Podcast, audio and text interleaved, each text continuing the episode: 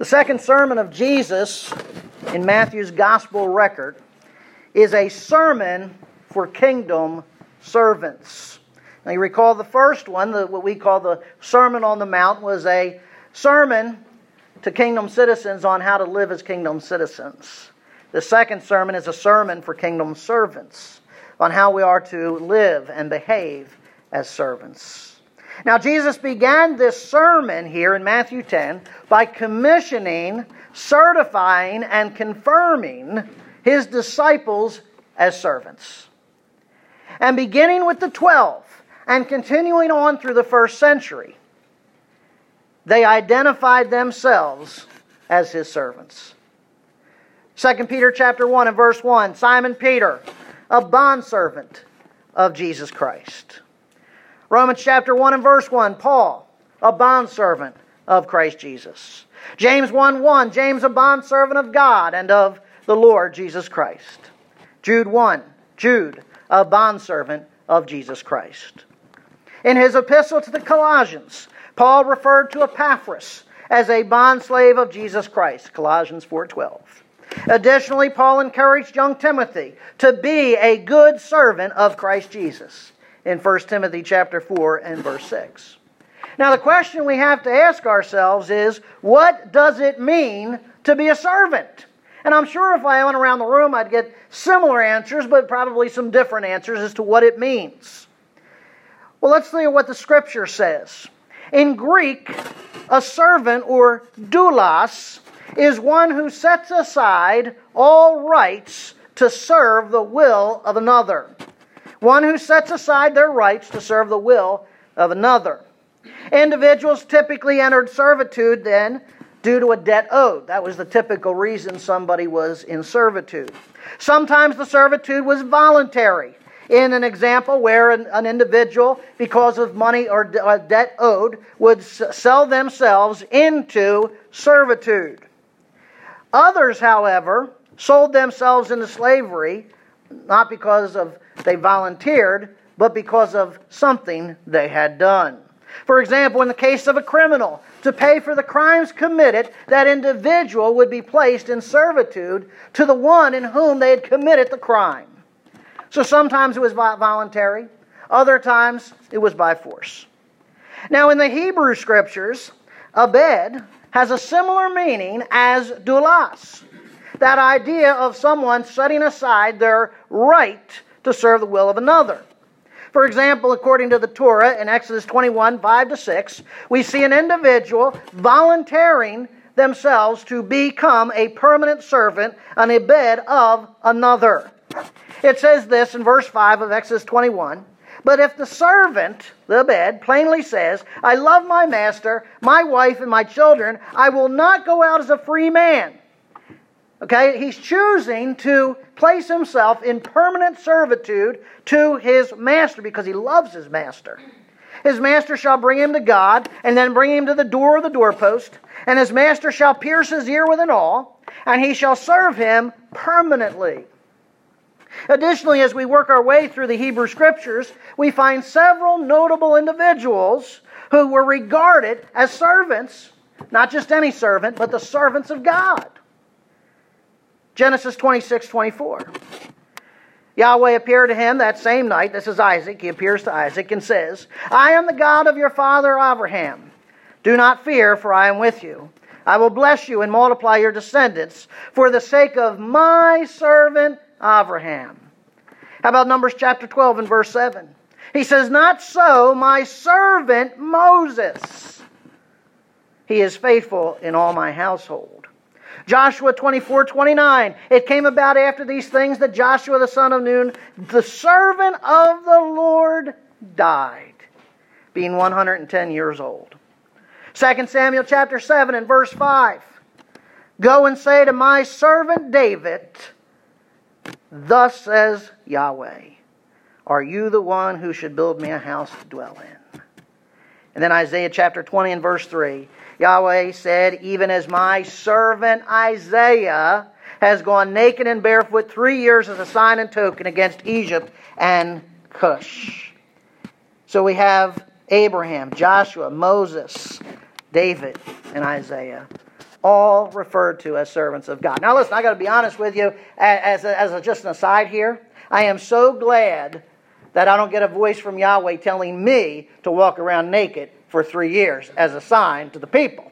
And I'm sure you're all thankful that God hasn't given me that, that word either, okay? Uh, servitude required a lot, though, didn't it? But nonetheless, here are these heroes of faith, these great men who were referred to as servants kings, patriarchs, prophets, called servants of God. And so it gives us an understanding that the term servant, yes, it conveys humility, but it also is a place of great honor. God's servant, to be his servant, is to be a, in a place of honor. As believers, we were formerly servants to sin. But Jesus declared in John 8:34, "Truly, truly, I say to you, everyone who commits sin is a servant, a doulos of sin." But in Romans 6:18, Paul says, "We've been freed from sin, so you have now become the servants of righteousness." Servants of righteousness. Now, how did that occur? How did that happen? How were we transferred from one servitude to another? Acts 20, verse 28 says, that we were purchased with Jesus' own blood. And Paul declares, therefore, now, as servants of righteousness, we're servants of Jesus. 1 Corinthians 6.20 goes on to say that we've been bought with a price. Therefore, we're to glorify God in our bodies. You see, as servants of the King, as kingdom servants, we have, by receiving that gift of salvation, we have voluntarily set ourselves under His lordship. And in doing so, we have given up our rights to serve His will. Just as Jesus taught us to pray, when we pray to the Father, what do we pray? Not our will, but yours be done. At that moment of salvation, our rights were set aside. And nonetheless, though we are servants of His, it is a position of great honor. You see, because Jesus has bought us, there ought to be no question that as disciples, as believers, that we ought to serve Him. The only question that we should be asking is not whether or not we ought to serve. Yes, we should, because we've been bought. The question we need to be asking is what area of service have we been called and commissioned to? What area of service have we been called and commissioned to? Now, before, in a previous message, I gave you uh, three ways in which you can deduce the area of service that you've been commissioned to. I said, number one, you need to examine the desire of your heart. Examine the desire of your heart. I said, number two, you need to consider the assessment of other spiritual mature believers. You know, listen, sometimes other people know it's better than we know ourselves. And then three, we have to look for opportunities to serve. And believe me, just like you walk around town and you go here and there, you see help wanted signs everywhere. Listen, the church has had, had the corner market on that for generations. The fields are white unto harvest, but the laborers are few. There's always a help wanted sign in the church of God. We're always looking for people to serve. There's plenty of areas to serve. So you got to check the desire of your heart and consider the assessment of other spiritual mature believers. And then last time we noted that, that Jesus has given us five particular tasks. There's five things that we need to do, first and foremost, as kingdom servants. Number one, serve where you're sent. Okay? We need to serve where God sends us. Okay? God sent me here to Trinity Bible Church. This is where I serve. I don't jump in a plane and go here, there, and everywhere else serving because this is the area God has called me to serve. We number two, we don't only serve where we're sent, but what else do we do? We preach the gospel. We declare the king's message. And wherever He has sent you, that's what you can do. Number three, we got to perform deeds of compassion. We need to perform deeds of compassion. Number four, we need to rely on God's provisions. And the fifth and final task was to identify those receptive to the message, the gospel. Now, in that final task of identifying those receptive to the gospel, Jesus makes it very clear not everybody's going to respond positively. Some are going to say no. Some are going to reject. But we need to understand that not only is our message going to be rejected, but sometimes we are going to be rejected. Indeed, the proclamation of the gospel is inseparable from rejection. And so Jesus now addresses the rejection of kingdom servants here in Matthew chapter 10, verses 16 to 23. And in light of the rejection, we must be poised, we must be prepared, and we must be prudent. Poised, prepared, and prudent. Let's begin with verse 16. Matthew chapter 10 and verse 16 sets forth for us that kingdom servants, we are as kingdom servants, we are to be poised for rejection. Be poised for rejection. Behold, he says, I send you out as sheep in the midst of wolves, so be shrewd as serpents and innocent as doves be poised for rejection. Now, notice he begins, Behold, idou. There's an idea here of pay attention to what I'm about to say. Now, up to this point, Jesus has said many things, and they've all been important. But what he is about to say is extremely important. If you weren't paying attention, now you really need to pay attention. Why? Why is it so important? It's so important because the message here is I'm sending you out as sheep in the midst of wolves. Digest that for a moment. He's sending his servants out as sheep amidst wolves.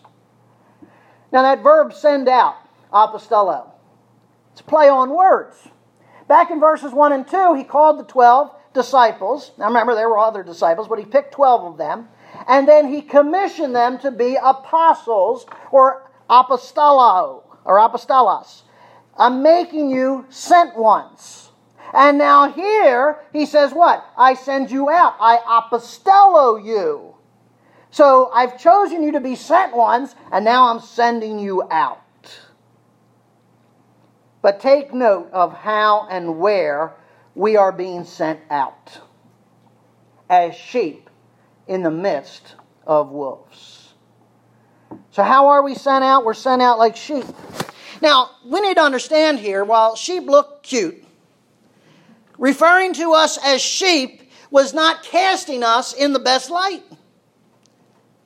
Consider that sheep are incapable of discerning whether vegetation is edible or poisonous. They'll eat whatever's in front of them. Sheep are easily irritated. Flies buzz around their head. They get so irritated, they will bash their heads into rocks or trees to the point of death. And sheep are also easily frightened. So much so that if they sense danger, they will stampede, trample their young in the process, and run to the point of death from exhaustion. Is it any wonder that sheep need a shepherd to lead them and feed them and protect them? Sheep are plain dumb. And so he says, I'm sending you out as sheep. In other words, I'm sending you out even though you're undiscerning, even though you're irritable, and even though you're easily frightened. Now, that tells us that we are in need of someone to lead us, feed us, and protect us. If we're sheep, we need a shepherd. But we don't just need any shepherd, we need what? We need a good shepherd. And what has Jesus said in John 10 11? I am the good shepherd. The good shepherd lays down his life for the sheep. The point is that we cannot serve as servants of God on our own. We're entirely dependent upon our shepherd king. Here's an interesting side note. In the book of Exodus, you recall that Joseph had been down there in the book of Genesis, and he brought his entire family, Jacob and his brothers and family, all down to Egypt. And it tells us that the Hyksos were ruling at the time. That word Hyksos means shepherd kings. And they were Semitic people. They were descendants of Shem, much like Jacob and his children and Joseph were descendants of Shem. So were these Hyksos. They weren't Egyptians, they were reigning over Egypt. And God brought Israel down into Egypt during that great famine under the reign of a shepherd king. He cared for the sheep of his pasture. Of course, we also read later how another king rose up, a new Pharaoh, who did not know Joseph. And of course, we know what happened that there was a civil war within Egypt where the Egyptians rose up against uh, the Hyksos and overthrew them, and they became the dominant power. And uh, you can read the rest of Exodus to see how that played out. Ultimately, we know what? Yahweh took care of his people, and he delivered them. And so he continues to watch over, even though he sends us out as sheep in the midst of wolves. So we've noted how we're sent out, but notice where we're sent. He sends us out in the midst of wolves. Now, wolves are what? The natural predators of sheep. Back in the previous sermon, Matthew 7 15, Jesus said, Beware of the false prophets who come in sheep's clothing, but inwardly are what? Ravenous wolves.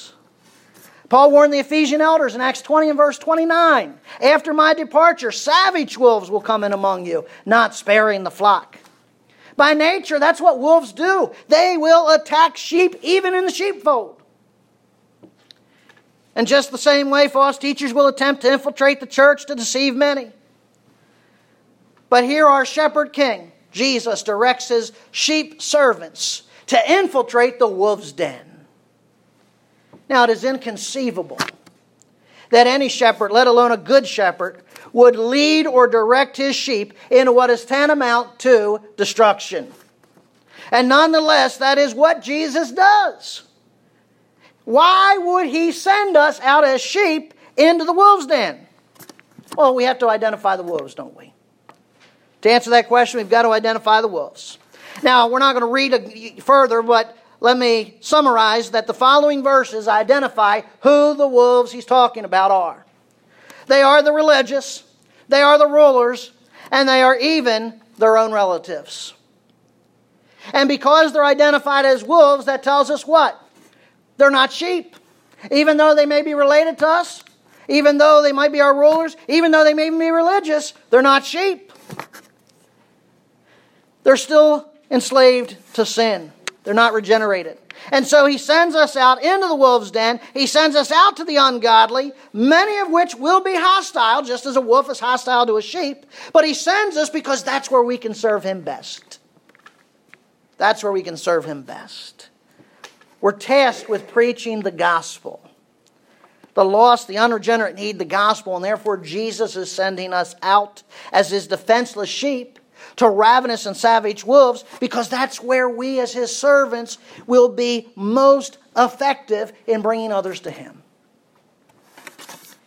And while many will respond, many more will reject the message and messenger. And nonetheless, we as kingdom servants must be poised for rejection by depending solely on our shepherd king.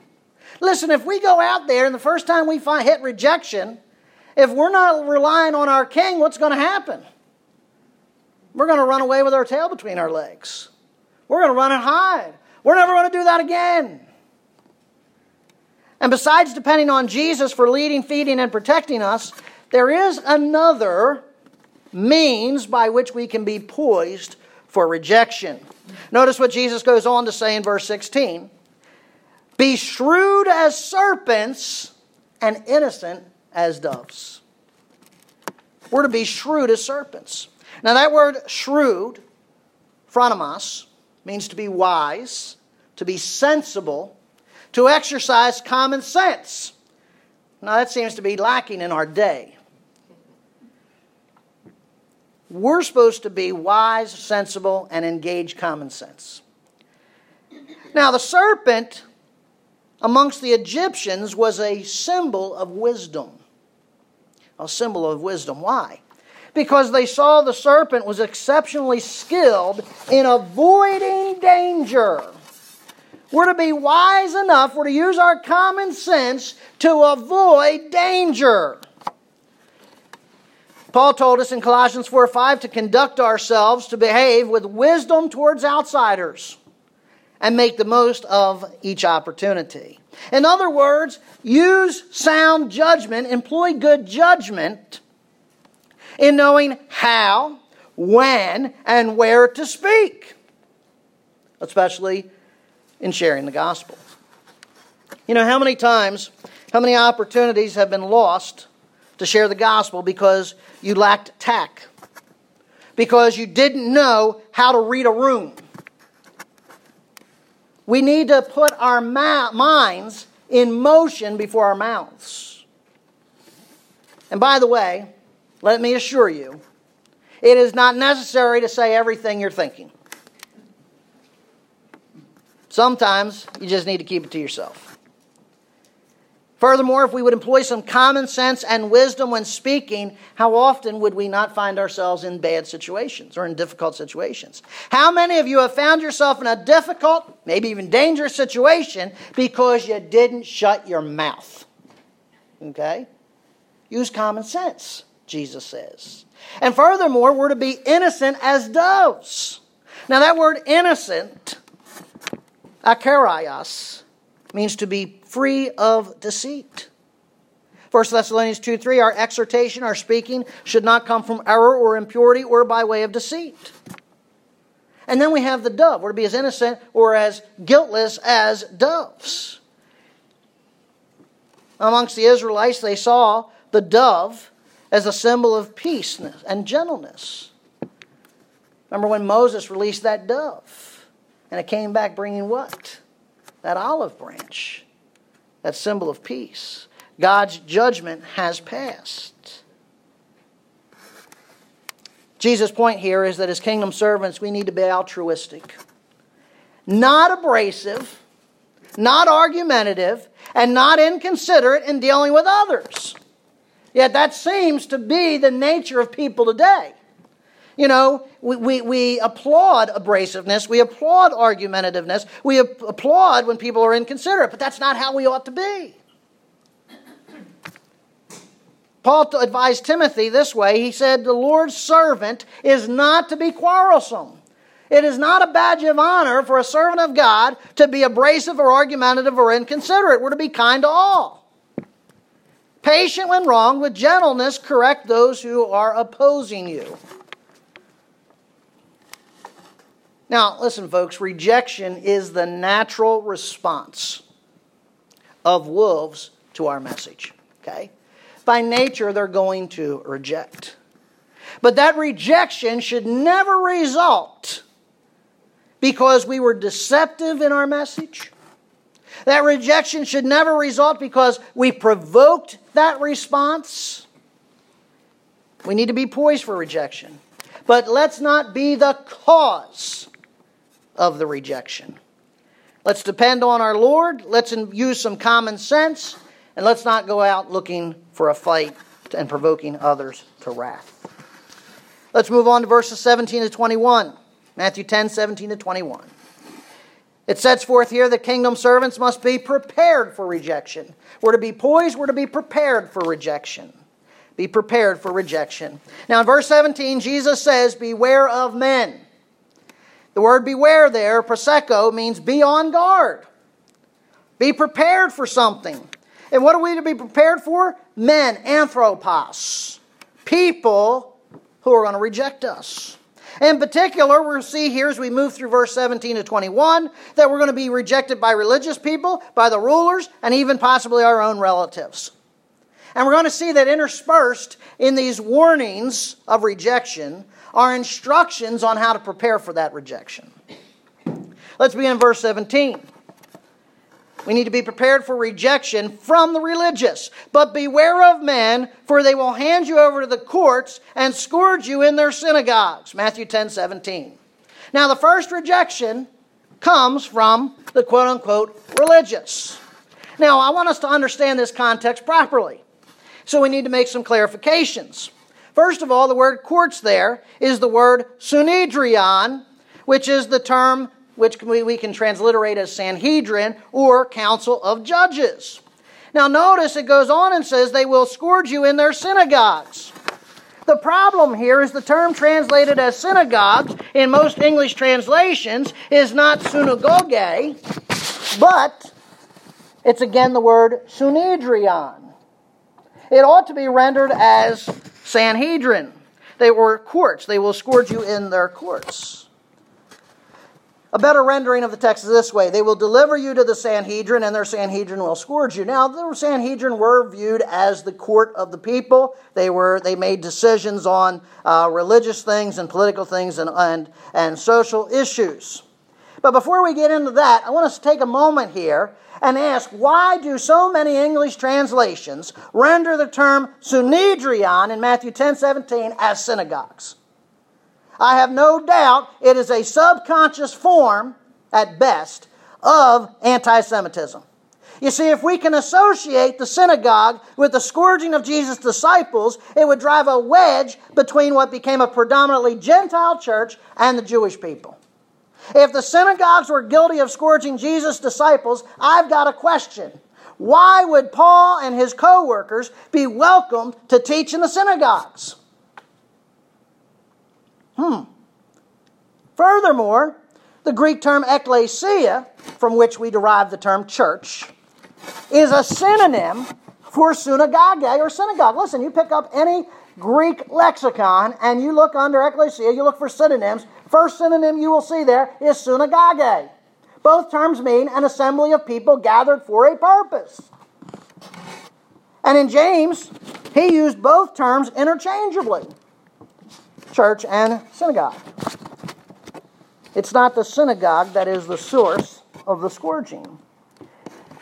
Now, going back to the first century AD, the Sanhedrin was a governing council made up of priests and other religious leaders who would deal with the people's religious, political, and social issues. Rabbinic texts refer to this assembly as either the Beit Din, the house of judgment, or the Knesset Hagadolah, the great assembly. The term Sanhedrin could refer to either the Supreme Court, the big one down there, made up of, of the 70 uh, in Jerusalem, or it could also refer to various local Jewish courts in each town. Under Roman law, they were allowed to try certain cases. They could determine guilt. They could mete out punishment. And oftentimes, and during the first century, they were looked by, hey, they're, they're, they're the religious leaders. They're making the decisions. and often the decision they would make resulted in the punishment of scourging. Now, the word scourge here, mastigao, means to whip or to flock. And so what would happen is the condemned would be stripped, their hands would be bound to a post, and they would be whipped 26 times on the back, 13 times on the chest, for a total of 39 lashes. And the reason they were whipped 39 times was to conform to the Torah. Deuteronomy 25 3 says, He may beat him 40 times, but no more, so that he does not beat him with many more stripes than these, and your brother is not degraded in your eyes. So 39, that was enough. Now, before his conversion, Rabbi Saul was ravaging the church, entering house after house, dragging off men and women. He would put them into prison. Acts chapter 8 and verse 3. He later confessed in Acts 22, 4 and 5 and 19, I persecuted this way to the death, binding and putting both men and women into prisons, and also the high priest and all the Sanhedrin of the elders can testify. I used to imprison and beat those who believed in you. Afterwards, he was rejected by that very same group. And he suffered the punishment of scourging some five times. Defending his apostleship in 2 Corinthians 11 23 to 24, Paul recalls, Are they servants of Christ? I speak as if I'm insane. In far more labors and far more imprisonments, I've been beaten times without number, often in danger of death. Five times I received from the Sanhedrin 39 lashes. He had been the one delivering them, now he became the one receiving them. Folks, we need to be prepared for rejection, even from those who claim to be religious. And sometimes that rejection will include physical punishment. And while we in the United States may understand some level of rejection by the religious, we know nothing of enduring physical punishment. Nonetheless, in many parts of the world today, there are Christians who are imprisoned, tortured, and put to death for Jesus' sake. On January 30th of 2022, this year, Fulani Muslims killed 11 Christians and burned down their homes in Kaduna, Nigeria. On April 10th, just a few weeks ago, three Muslims attacked a Christian church in Khartoum during a worship service. They assaulted the pastor and the two women, destroyed Bibles and furniture. And when the police arrived, guess who was arrested? The pastor. He was jailed for, and is still in jail, for disturbing the peace. The three Muslims went free. Believers, we need to consider would we endure imprisonment? Would we endure torture? Would we endure even death for our King? Verse 18 to 20 You will even be brought before governors and kings, and for my sake, and as a testimony to them and the Gentiles. But when they hand you over, do not worry about how or what you are to say, for it will be given you in that hour what you are to say. For it is not you who speak, but it is the Spirit of your Father who speaks in you. Now, this second rejection comes from rulers. Rulers. So we've got to be prepared for the rulers' rejection. Now, notice we will be brought before governors and kings. That word will even be brought Notice that's four English words for one Greek word, ago. You're going to be sent for judgment before governors. That's any governmental authority at the local or state level. Even kings, the basileus, the head of the state, in his day, the Caesar. In our day, it could be a president, a king, dictator, etc. And Jesus predicts here that we are going to be brought for judgment before these individuals for his sake. In other words, the rejection and the judgment that follows are not because of anything we have done, but because of our identity with Him. But remember what He says in John 18, or John 15, 18 to 20. If the world hates you, you know that it is it has hated me before it hated you. Remember the word I said to you a servant is not greater than his master. If they persecuted me, they'll persecute you. Furthermore, Jesus says this rejection will be a testimony to them and to the Gentiles. Now, think back to the book of Genesis, chapter 50. Joseph is standing there with his brothers. Jacob has died. And his brothers are concerned that now dad is gone. Joseph's going to get even for the dirty deed they did to him. But he says to them, As for you, you meant it for evil against me, but God meant it for good in order to bring about this present result to preserve many people alive. Just think, listen, it wasn't a pleasant thing that they did when they threw him in the pit. It wasn't a pleasant thing when they sold him to the Ishmaelites. It wasn't a pleasant thing when he ended up in Egypt. But we know over the course of time what happened. Yahweh directed, and it ended up where Joshua or Joseph became second to Pharaoh. And when that great famine came, here comes the sons of Jacob to Egypt to buy food. What they meant for evil, God ultimately used for good to preserve them, to preserve his chosen people. God has a purpose, and God will use the evil of men to accomplish his purpose so that he is glorified. And so, if we're ever brought before a human authority because we've preached the gospel or we have obeyed his law, let us not decry it, but rather let us see it as an opportunity.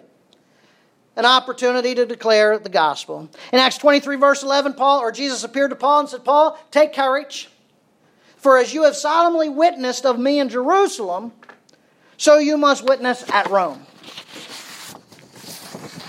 On several occasions, Paul used his imprisonment to represent the gospel before governors such as Felix and Festus, and later before the king as Caesar himself. And see, even though we're rejected by rulers, kingdom servants, we need to see it as an opportunity. Take the opportunity to share the gospel with them. You may never have another opportunity to get in their presence. Now I know immediately we start panicking. We're going to, oh man, I don't know what I'm going to say, what how I would act, what I would do in that situation. Notice what Jesus says here. Do not worry how or what you are to say, for it will be given you in that hour what you are to say.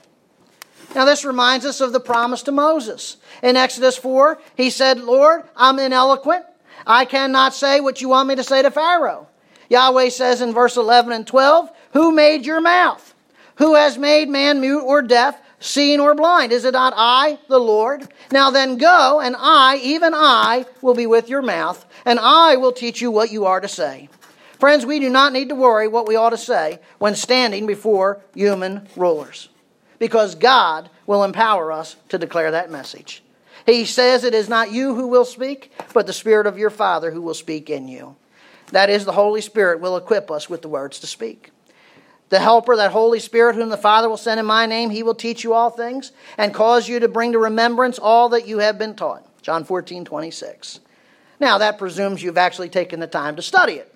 If you haven't taken the time to study, it, just, just like a kid in grade school. Oh, Lord, help me to pass this test. The kid didn't spend any time studying, but now he thinks God's going to somehow be his genie and give him what he wants. You got to do the work.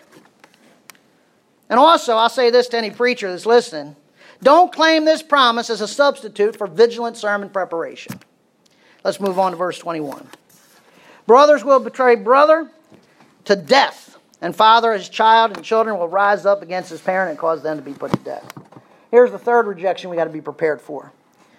That verb betray, paradidomi, means to deliver someone over to an authority. Hence, brothers, sisters, mothers, fathers are actively going to reject their siblings or children to the point of surrendering them to the authorities for judging or for judgment. Why? Because they declare the gospel. The verb will rise up. Panistemi is to rebel or defy God's authority. Children will rise up. They'll defy God's authority. Remember in the Exodus 20 and the Ten Commandments, children honor your father and your mother. But children are going to defy that and they're going to deliver their parents to the authorities for judgment. Again, why? Because of the faith of their parents. They're going to reject it and even be put to death. Later in this uh, same chapter, verse 35 and 36, Jesus quote, quotes Micah 7 6. For son treats father contemptuously. Daughter rises up against her mother. Daughter in law against her mother in law. A man's enemies are the men of his own household. In that prophecy, Micah was lamenting the situation in the kingdoms of Judah and Israel. He could not find a righteous one, let alone he could not even find loyalty among his own family members. Jesus himself knew this quite well. In Mark 6 3, his own brothers and sisters took offense at him. They rejected him. Folks, at times that rejection can even be severe, and we need to be prepared. Don't be shocked if you're rejected by even your own relatives. Now, you know, in our Western world, rejection is mild. Usually it's a verbal confrontation. Sometimes it's uh, family members not speaking. Be honest, that sometimes is a blessing. But nonetheless, that's our rejection. But you know, there are parts, places in this world, there are cultures where that's not the same. I want to give you three quick examples. In Nepal, this all happened in the past year. A young woman named Sumi became a Christian.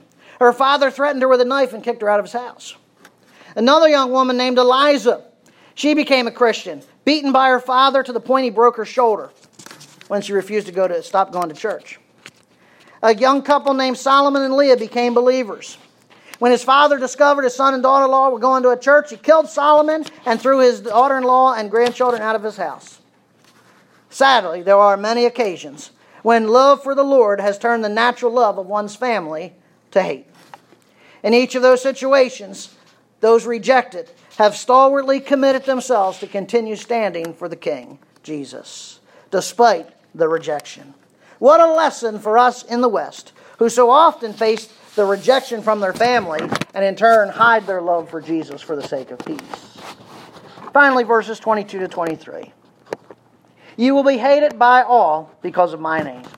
But it is the one who endures to the end who will be saved.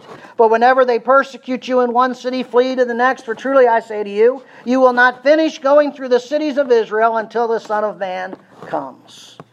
We need to not only be poised and prepared, but friends, we need to be prudent about rejection. We need to be prudent about rejection.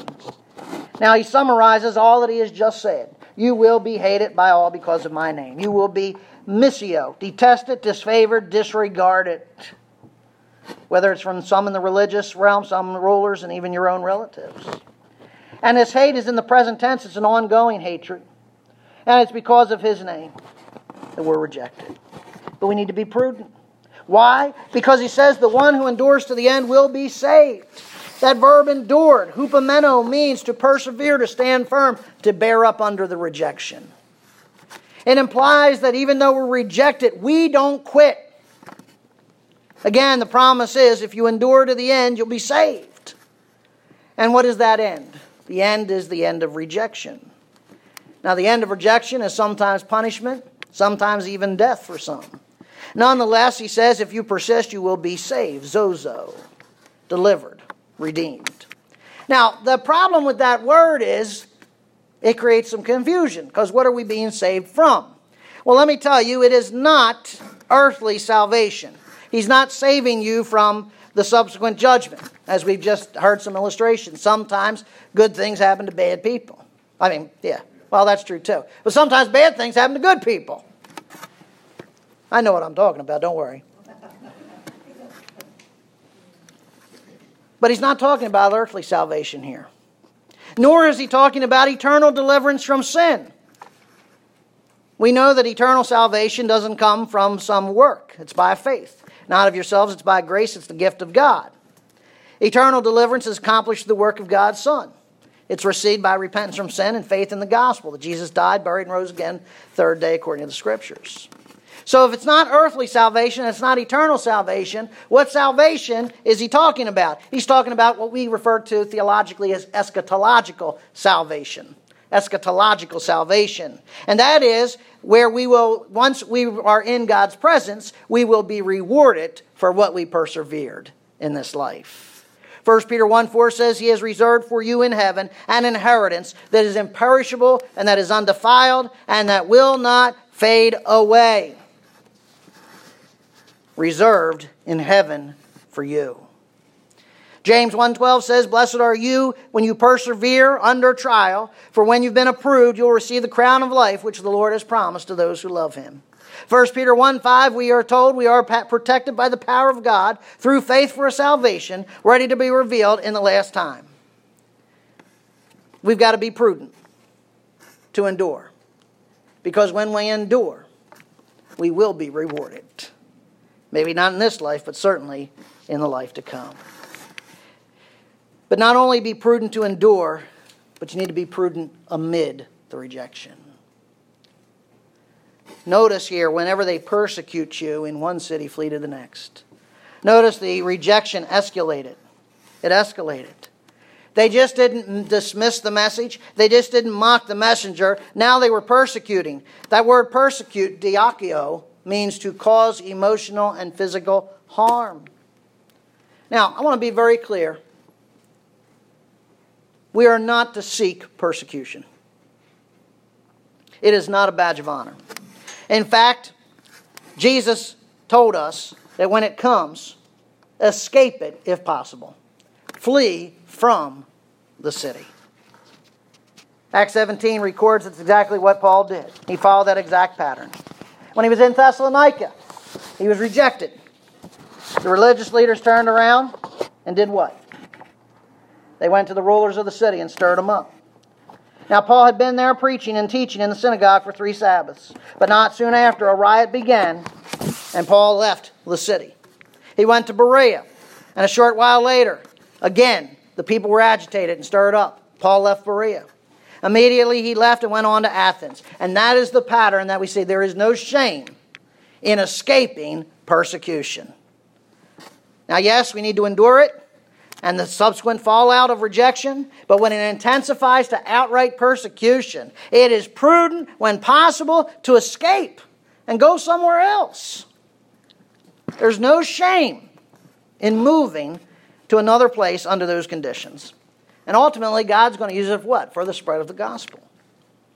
Jesus closes here by saying, You will not finish going through the cities of Israel until the Son of Man comes.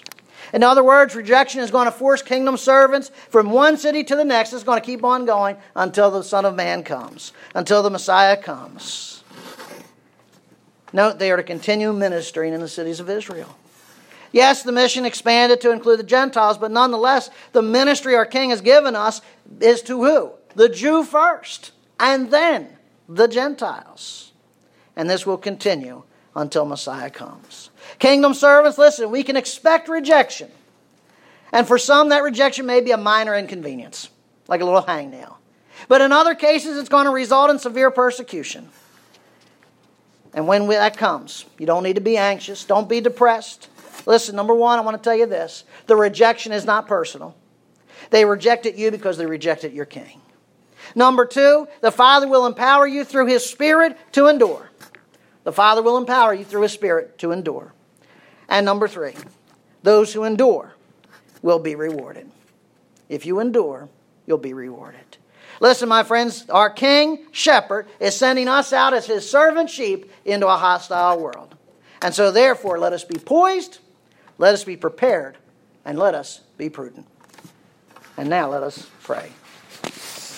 Father God, we come to you through the matchless name of Jesus. You are infinite in wisdom and knowledge, knowing the beginning from the end. We are finite, and so we come asking for wisdom. We come asking for knowledge to serve you. Father God, give us the ability to be shrewd as serpents and innocent as doves. Forgive us when we fail to serve you because we fear rejection. Give us grace to be poised in the face of rejection and help us to be prepared for that rejection. Enable us, Lord, to be prudent in times of rejection. And to you may all the glory be given, both now and forever. Amen.